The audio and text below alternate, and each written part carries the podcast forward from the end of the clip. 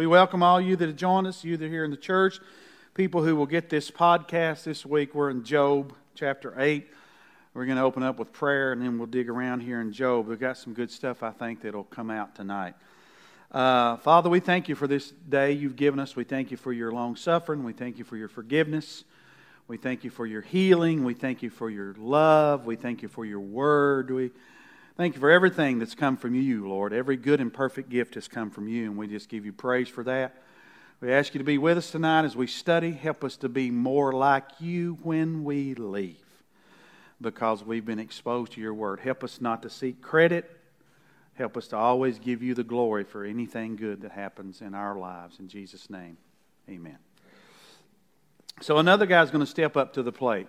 Eliphaz. Uh, Eliphaz the uh, Temanite spoke, and then Job stepped in and started speaking. Now we got a new guy, one of his friends, Bildad, and uh, Job chapter 8. That's where we're at. It says, Then Bildad the Shuhite uh, answered and said, How long will you speak these things? Now he's directing it toward Job and words of your mouth be like a strong wind. Does God subvert judgment, or does the Almighty pervert justice?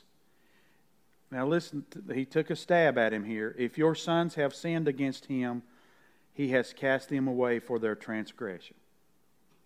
Now, when you read, when we go through this book, you got to remember nobody really knows what's going on behind the scenes at this time. So, they're all assuming a bunch of stuff. And some of the statements they make, a lot of them are true. They're just general statements. But they're not true about this situation. He says, If you would earnestly seek God and make your supplication to the Almighty, if you would if you were pure and upright, see, he's gouging at him. Uh, Job, he, he's gouging at Job. Surely now he would awake for you and prosper your rightful dwelling place though your beginning was small, your latter end would increase abundantly. And that actually does happen. Now, I just want you to try and put yourself in Bildad's shoes or Eliphaz, these guys that have come here to hang out with their friend, and just at, just kind of thinking, what would you be thinking? If the best guy in the land, the most, what appeared to be the most closest to God, all of a sudden has lost everything. If you went over there, now they sit there for seven days, uh, and who knows how long it took them to make their journey to get there, but they are there and they're they're trying to use their brains probably and trying to figure out how in the world has this happened to Job. He must not be the guy we thought he was. Now, would you have a thought like that? Possibly. I mean, we're all in the flesh. We'd all maybe look at his situation and think, man, look at all that trouble. Wonder what he's done to get against God, to get God against him, I guess. But you know, this whole thing started off because we have the benefit of seeing the backdrop, and Job evidently gets that at some point in order to pin this down. Uh, but you we got a backdrop here where we know God's actually bragging on Job and saying, you know, this guy right here won't turn his back on me. Wouldn't you? You, you hope God's saying that about you? Maybe not to that degree, not pointing you out to the devil and saying, you know, but, but at least being able to say, these people here, man, they're on my side. Wouldn't that be a good thing to be passed around heaven about you and me? These people are on our side. We're first in their life. God, that would be good. Now, here's something that I think is interesting. He said, uh, all these guys are taking shots at him uh, and gouges at his even his children and job don't get any resentment do you know how many people's lives are captivated by resentment in the culture we live in. It's an epidemic. Resentment is lasting indignation or ill will. You've heard me say this before. I know some people, and you know some people, maybe, that are still held captive by somebody who's dead and in the grave, but they won't forgive them. And that person in the grave still controls them to some degree. When they celebrated Sister Mary's 40 years a few years back, and I was there, and one of the speakers, uh, several of her children got up and spoke. She's adopted, she's raised 168, I think we were talking about this evening, and she's adopted many of those as her own children over the years. And they said that Sister, Sister Mary is the greatest counselor in the world. They said because a lot of her children come out of, most of them came out of horrible situations. And they said she would take us back to those places where we were hurt or injured and work with us if we had to go back more than twice, three or four until we forgave the people that hurt us. And she said, as long as you don't forgive those people that have hurt you, they'll always be able to hurt you. I thought, that's better than anything you can learn in Harvard. No wonder they said she's the great. And those children, one of her children was, uh, you got to remember, this is back years ago. One of her children was, she took in the first African American child into her care. She got death threats. She got all kinds of stuff. You know what? He made a 36 on his ACT. That's as high as you can make. Went to the Navy, and they called her one day and said, All we can tell you is your son's a hero. She adopted him. She said, Your son's a hero. We can't tell you where he's been, what he's done, but we just he's going to be highly decorated. She took the flack, but she brought all these children over the years in, and she's she knew that if they held on to resentment, it would control their life, and it it, it affects your health too. So here's you some blanks to fill in. I'll never ask them because you've got ill will towards somebody. I ain't getting them. I'll never be around them. I want to give you a couple examples of my own personal life. Have you ever got crossways with people?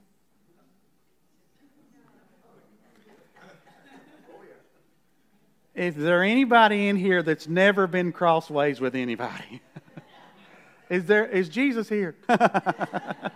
Actually, he was crossways with people, but it wasn't his fault.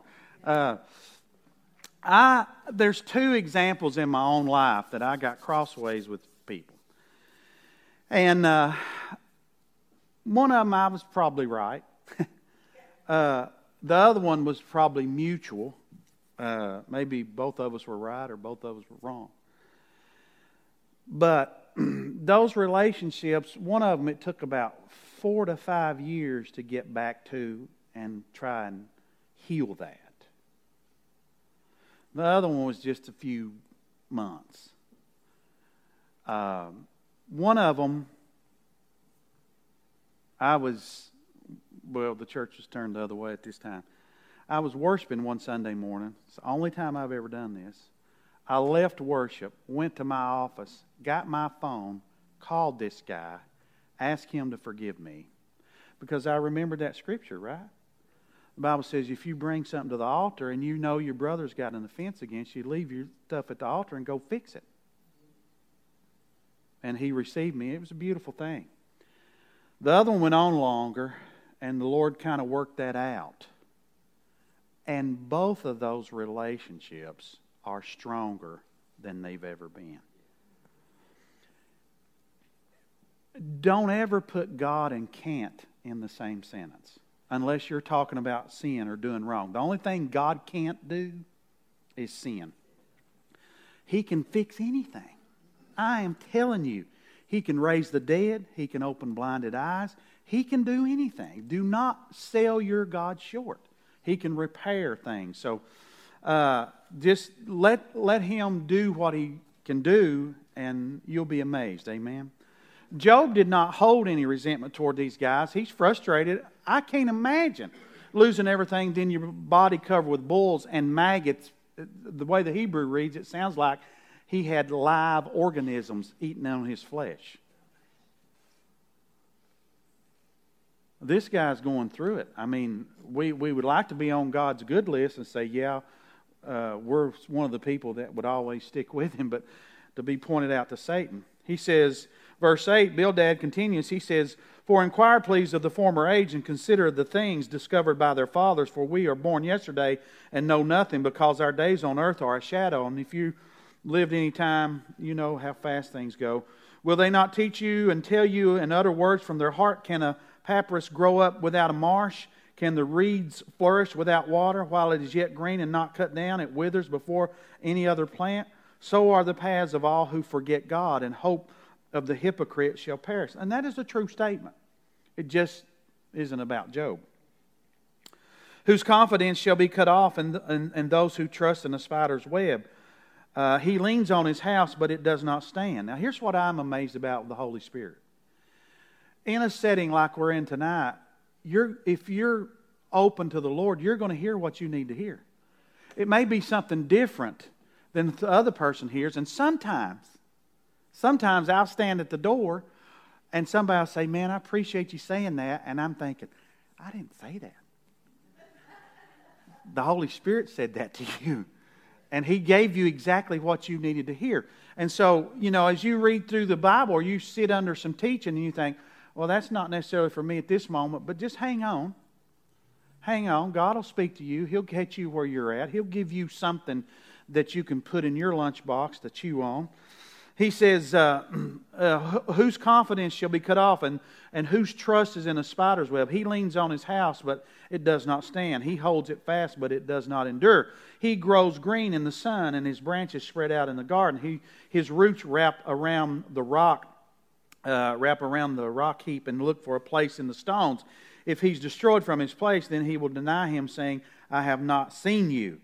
Behold, this is the joy of his way, and out of the earth others will grow. Behold, God will not cast away the blameless, nor will he uphold the evildoer. So there is all these guys, one thing they have in common, even though they're not in tune with Job's situation, one thing they have in common, they all know God is their hope. They know He's in charge. And that's, uh, that's one of the things I've always said. Listen, when I wrestle with God, and I do wrestle with God sometimes, uh, and when I go uh, before the Lord and want to inquire of Him, one thing I always remember I know who's in charge, and it ain't me. It's Him. And I always remember that so I don't get above my, over my skis, as they say. I don't get out over my skis. I know who's in charge. I don't think God is offended by His children coming to Him and being real with Him. I think where we better not cross the line is when we get in a situation where we indict God as if we come to God with the approach as if to say, you don't, we don't think you know what you're doing. That, that's when we're crossing the line. So don't get into any of that. But it's okay to wrestle with God. Jacob wrestled with him. A lot of people have wrestled with God. You, you want understanding? Go wrestle with God. He may not give it to you, or He may give it to you somewhere else down the road. Uh, but it's okay to go to Him as a Father and ask Him and get seek out understanding he says, uh, so things kind of turn over, right? Behold, God will not cast away the blameless, not uphold the evildoers. Uh, and that's true. He will yet fill your mouth with laughing and your lips with rejoicing. Those who hate you will be clothed with shame, and the dwelling place of the wicked will come to nothing. Those are good statements, true statements. Some of it maybe applies to Job, but not all of it. These guys have some reasoning that's uh, biased because they just see a guy who's been devastated and they just can't believe if he was any good at all that he would be in that position.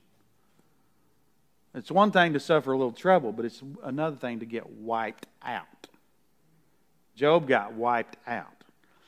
So Job steps back up. Then Job answered and said, Truly I know it is so, but how can a man be righteous before God? Good question, right?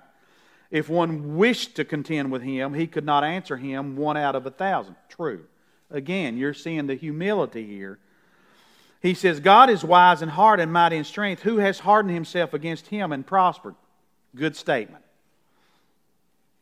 If you run from God's word, you don't have anywhere else to go. You might have a good mama, you might have a good uncle, you might have a good friend, but none of them can do for you and I what God can do. If you run away from God or His Word because they're one and the same, you ain't got nowhere else to go. You think the world's going to take care of you? The world don't offer eternal life. The world's going under. If, if we could see in the Spirit, here's what we'd see. We'd see the caution tape already wrapped around this place. You ever seen that where they're getting ready to implode a building? They'll tape it off with caution tape or bury it off.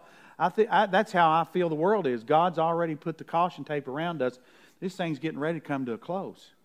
If we don't honor Him and look to Him and His Word, we don't really have anywhere else to go. And Peter said that, didn't he? You remember when they Jesus gave a hard saying because people were coming in. He said, If you're going to follow me, you're going to have to eat my flesh and drink my blood, right? He was talking about this intimacy. You're either all in or you're not in, right? And what's interesting about that moment is, is he didn't try to explain himself. He just let them go. And then he looked to the guys who had stayed, which Peter was one of them, and said, You guys leaving too?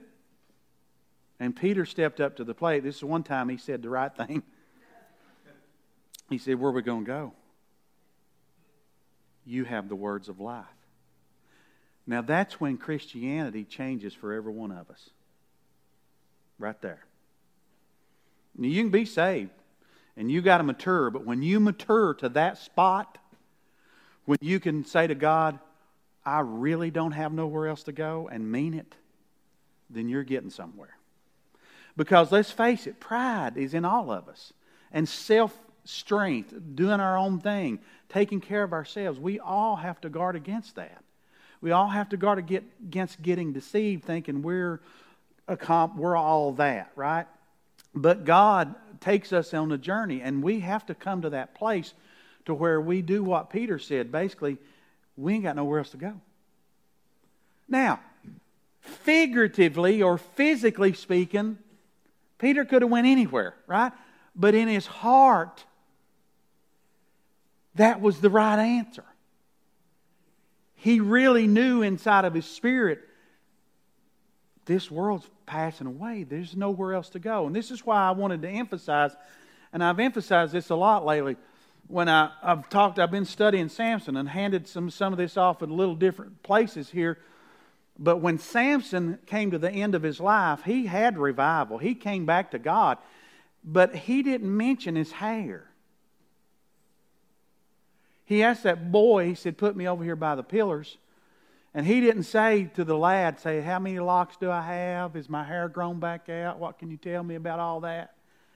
The Bible said he cried out to the Lord. He, it took him a lot of trouble and you and I are going to run across but maybe you're somebody like that here or listening to me. Took him a lot of trouble to finally figure out where his real strength was coming from. But he finally got it. He's kind of like the thief on the cross, right? He finally got it. Samson's going to be in heaven. Just read Hebrews chapter 11. He'll be there. He cost himself a lot of trouble, and he went blind before he ever had his eyes gouged out. But when he came to the end, the Bible said he killed more enemies in his death than he had his whole life because he finally came to that place where Peter's talking there. He said, he cried out to the Lord. He didn't mention anything about the rest of it. And God wants us all there. Have you come to that place in your life? Jesus even put his flesh into subjection when he said, Not my will, but thy will be done.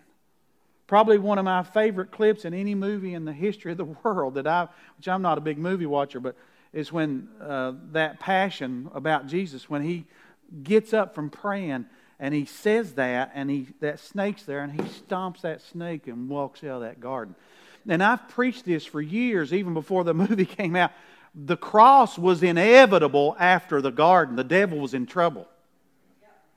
It's just a matter of walking it out. When Jesus said, Not my will, but your will be done, the cross was going to happen. He'd already surrendered right there. The cross was just needed to play out at that point because he'd done made his stand right there. That's why I tell people all the time you need to decide that you're not going to quit yesterday. That should have been decided yesterday, no matter what the devil throws at you. And this is why God has so many wonderful examples, Job being the most extreme, him and Jesus, of course. And then you got David and all these other guys, these apostles and people who suffered, uh, uh, Samson, all the.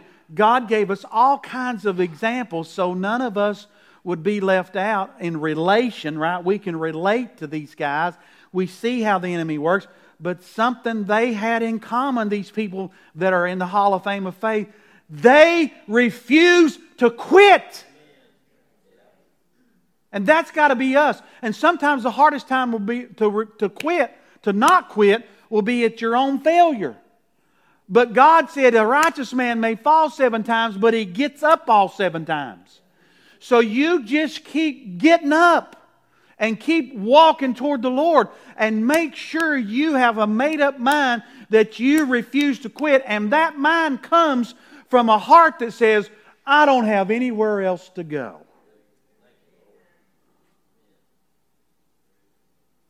I don't have anywhere else to go.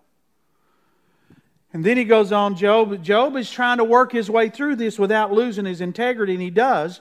He does do that as time goes on. He said, God is wise in heart, mighty in strength. Who's hardened himself and prospered, right? No one. He removes the mountains and they do not know. He, when he overturns them in his anger, he shakes the earth in its place and its pillars tremble. He commands the sun and it does not rise. He seals off the stars. Remember when he made the sun stand still so they could finish the battle? Now, notice it. And I, I, I wrestle this myself. God, why don't you just come in here and do it? But sometimes he does a little bit and he lets it play out. He didn't have to make the sun stand still. He could have just destroyed the enemy before the sun went down. Sometimes he just makes the sun stand still and let us finish our course. See, that's why you can't put God in a box because he always gets out of it, right? And he does things. Now, I don't know. I want you to think about this. Jesus shows up on the scene, and this guy's blind. Jesus spits in the dirt, makes mud, puts it on his eyes. Now, what would you have thought that day? What if you'd been standing there? What about the other guy where Jesus took spit off his own tongue and put it on the other guy's tongue? Would you have been like, this is weird? He gets out of our box, right? Sometimes he gets out of our box. I can tell some of you think he's weird because it's really quiet in here right now. that would be weird. I, I don't know how I would have reacted, right? Because I'm thinking, and this comes from a basis of believing God's word and knowing who he is, but I'm thinking, you didn't have to put mud on his eyes. All you had to do is just say something right? Remember the centurion? He, his daughter needed to be healed. He ran to Jesus, and Jesus said, Hey, I'm on my way. And he said, You don't have to come to my house. All you got to do is say something. He said, Hey, that's the kind of faith I'm looking for, right? And how about the woman, her, her daughter, and she's asking for him to help. And he said, He basically kind of pushes her off a little bit. He said, We don't give the meat off the master's tables to dogs. And she says, Yeah, but the dogs eat the crumbs. She didn't get offended. Now, most people would have got offended right there, wouldn't they? They'd have got offended and got on Facebook and run Jesus down. But he, she said, Yeah, but the dogs eat the crumbs, right? And all of a sudden, he says, Hey, hey, hey, hey, hey, you get it, right? You got it. So that's the kind of faith we, I, we need to be the hardest people in the world to offend, and we need to be the people who refuse to quit. That ought to stand out about us. There's none of us perfect, none of us know everything, but those two things ought to stand out about us. That we refuse to quit. And God, He, he is so faithful, isn't He? He is so faithful. And we refuse to be offended. We are the hardest people in the world to offend. Job was that way. Job's wrestling here, but he's, he's keeping his integrity, he's keeping himself clean. Uh, look what all they knew. We act like these people before we have uh, cell phones didn't know anything. But look at this. He, uh, he alone spreads out the heaven, treads the waves of the sea. He made the bear, Orion, Pleiades, and the chambers of the south. He's talking high up stuff here, you know. He does great things past finding out, yes, wonders without number. If he goes by me, I do not see him. If he moves past, I do not perceive him.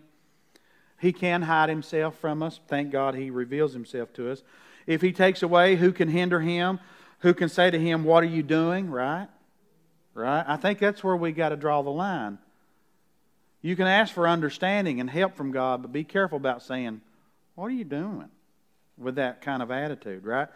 God will not withdraw his anger. The allies of the proud lie prostrate beneath him. How then can I answer him and choose my words, reason with him? For though I were righteous, I could not answer him. I would beg mercy of my judge. And he realizes, right? He, he realizes that his righteousness is nothing compared to God. What Paul say in the New Testament? Our righteousness is as filthy rags.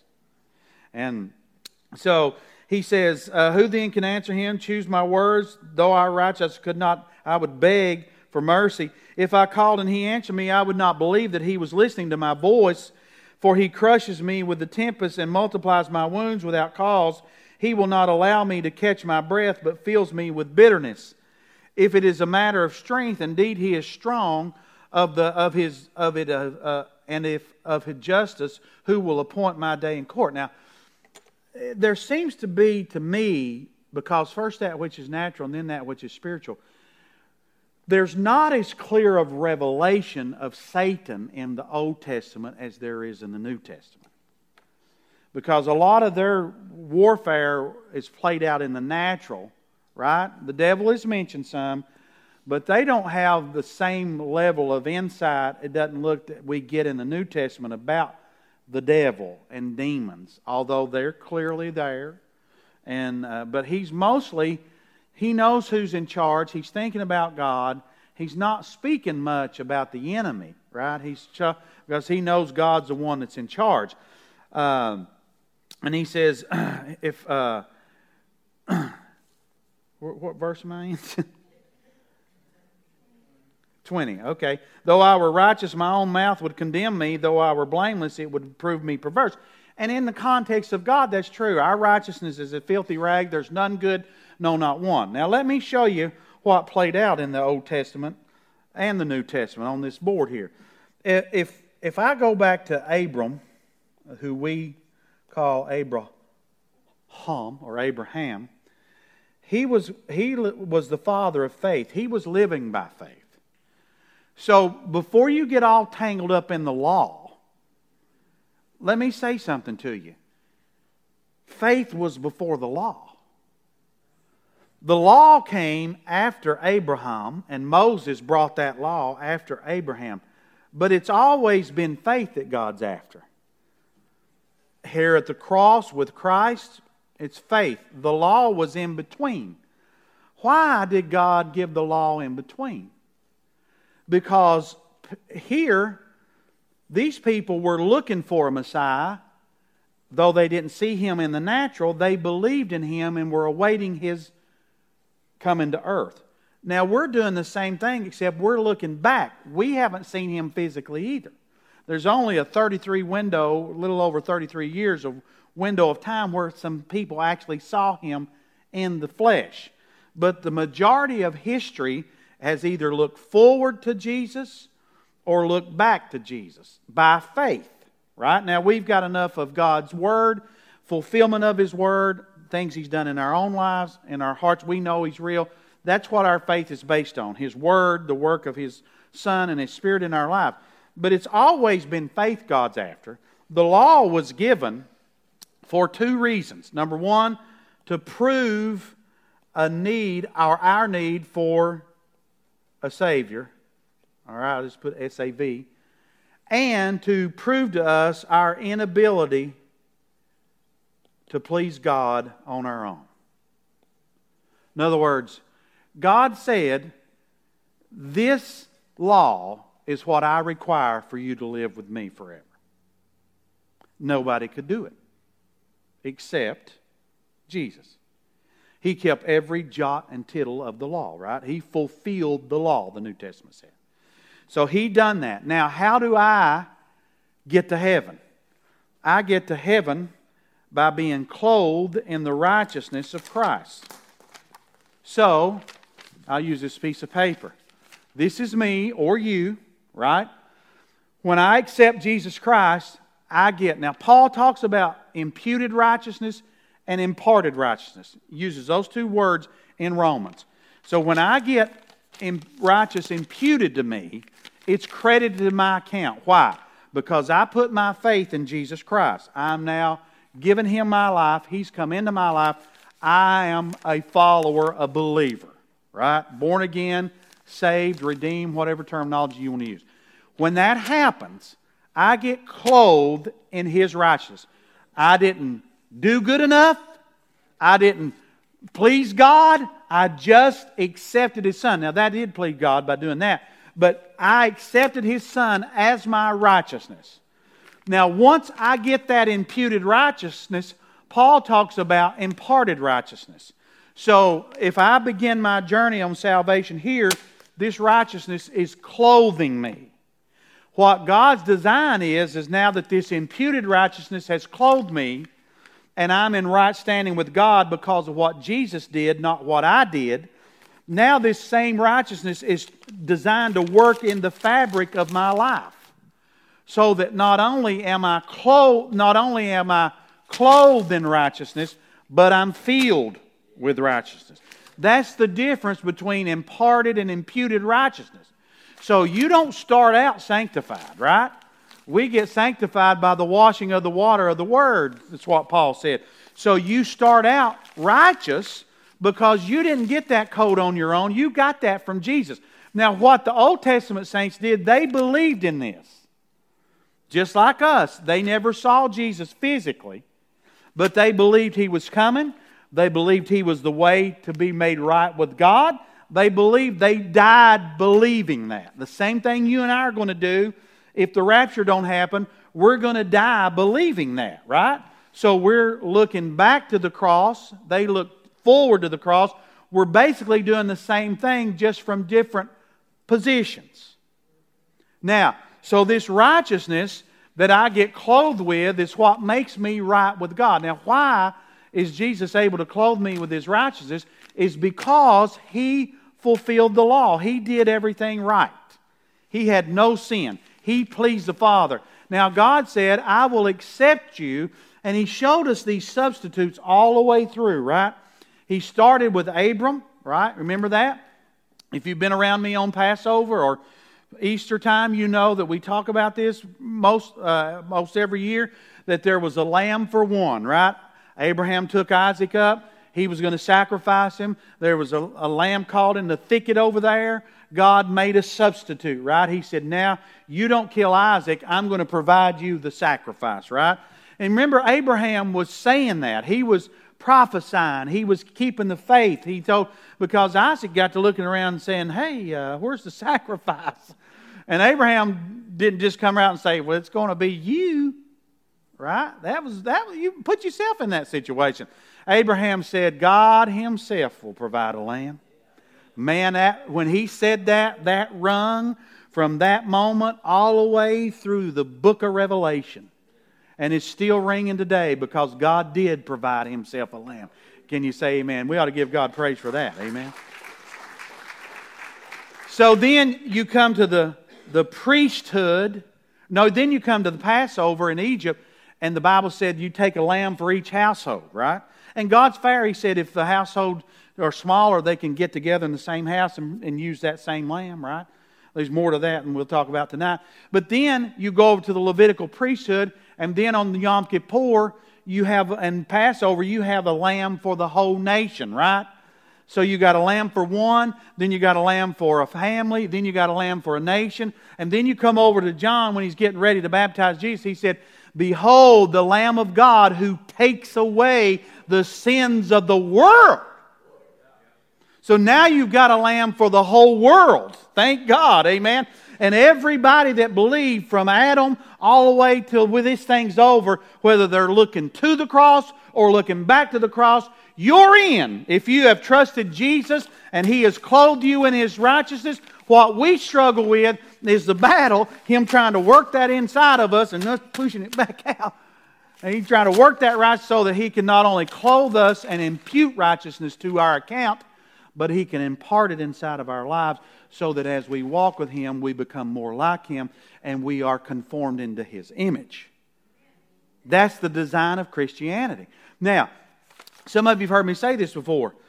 Uh, John the Baptist, when he wound up in prison, he wasn't really doubting who Jesus was. He was really wrestling with the dual concept of a Messiah. Because if you'll remember, they taught that in Israel because you had Pharisees and Sadducees, right? Sadducees didn't believe in a resurrection, but they believed in the book of Isaiah. They believed in the prophets. So what they did is they developed this dual concept of a Messiah. If you don't believe in a resurrection, but yet Isaiah says the, the, the Messiah has to die, then what do you got to do? Because Isaiah shows us a suffering Messiah, and he also shows us the reigning Messiah.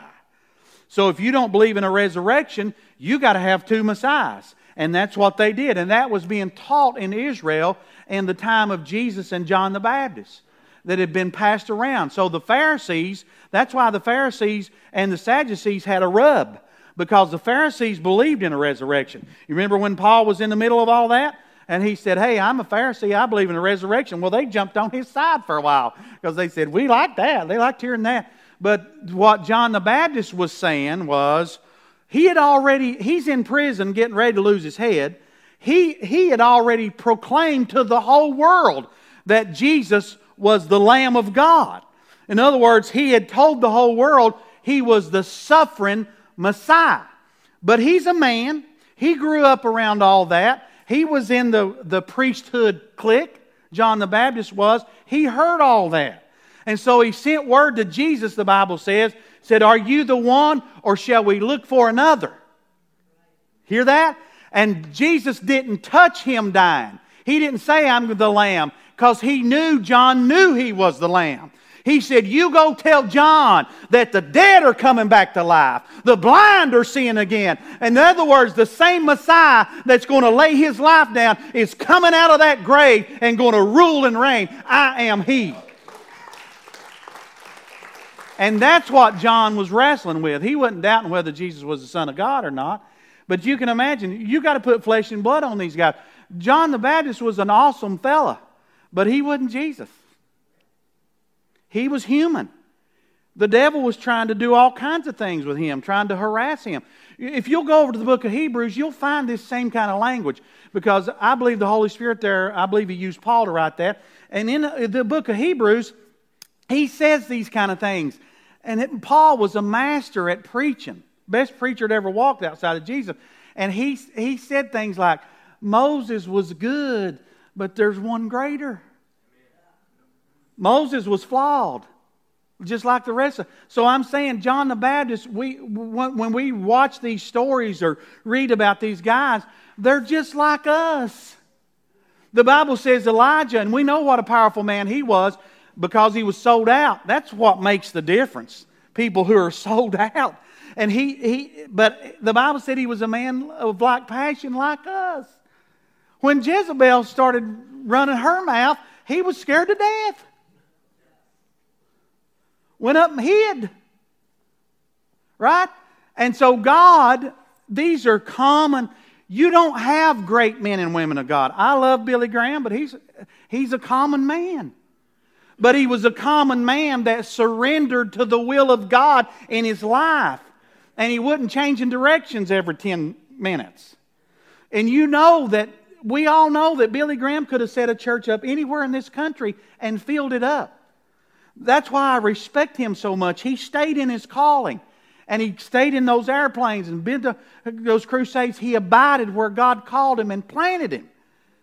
That speaks volumes. These guys, but they're all human. You don't have great men and women of God. You have common men and women who have a great God.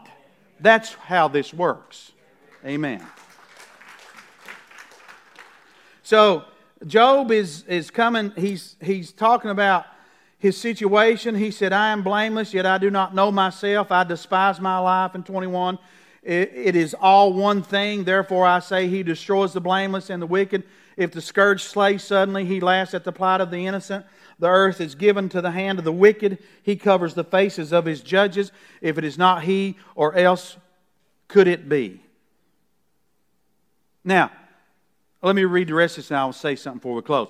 Now, my days are swifter than a runner, they, they flee away. They see no good. I cannot believe, and some of you are older than me. That's right, you are. I cannot believe that I'm standing here closer to 60 than I am 50. I'm going to check my birth certificate. I think it's wrong. right? I mean, it's, it, it's really, and I, I'm even talking to you folks, after you get out of high school,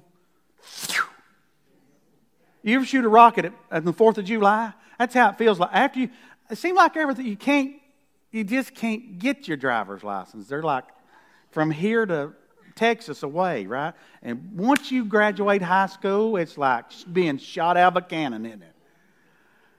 And you're thinking, what? Somebody called about a 40 year reunion? How'd that happen? But you know, right? It just, it, and Job, that, a lot of what we're hearing in here is truth. They don't all apply to Job because these guys are shooting in the dark.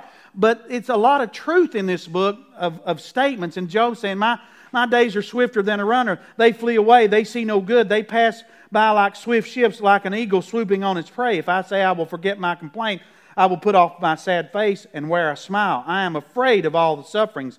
I know that you will not hold me innocent. I am, if I am condemned, why then do I labor in vain?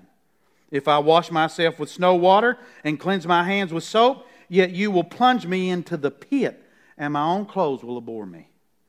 For he is not a man as I am. Right? Job understands that I may answer him and that we should go to the court together, nor is there any mediator between us who may lay his hand on us. Let him take, take his rod away from me, and do not let the dread of him terrify me. Then I would speak and not fear him, but it is not so with me. So that fear of God. Now, he said, if is there any mediator, nor is there any mediator. He's on the way. Jesus is our mediator. They don't have a full revelation of the New Testament. Some of these guys, Job being one of them, are better at it than a lot. But they don't have the full understanding of the New Testament. We are blessed to have both Testaments. In fact, when Job wrote this down, there, were nothing, there was nothing written down about God. That started with Moses. He started penning that stuff. God gave it to him. So you think about that. You think, I'm going to tell you why Job's probably going to be over all of us. You think about your life trying to live it unto God with no understanding really of the backdrop of what's going on here and no Bible to go pick up and get encouraged by. You don't know why God's so high on Job? That's why. He had a relationship with God. He knew who he was. Even when he was distressed, he still knew who God was. He didn't turn on his guys like there's some of them's kind of turning on him to some degree. He's letting all this play out. Can you imagine that? Can you imagine going through some of the stuff you've went through and not have a Bible? And not necessarily even have a church with people in it? I read a story of a guy, you're talking about faithful, who preached in Africa for 17 years with one page out of the Bible. You talk about being faithful. And we can't even get out of bed sometimes. Hey, I want to be that man or that person who God can say, you know what? That guy is in no matter what. Let that be us. Amen.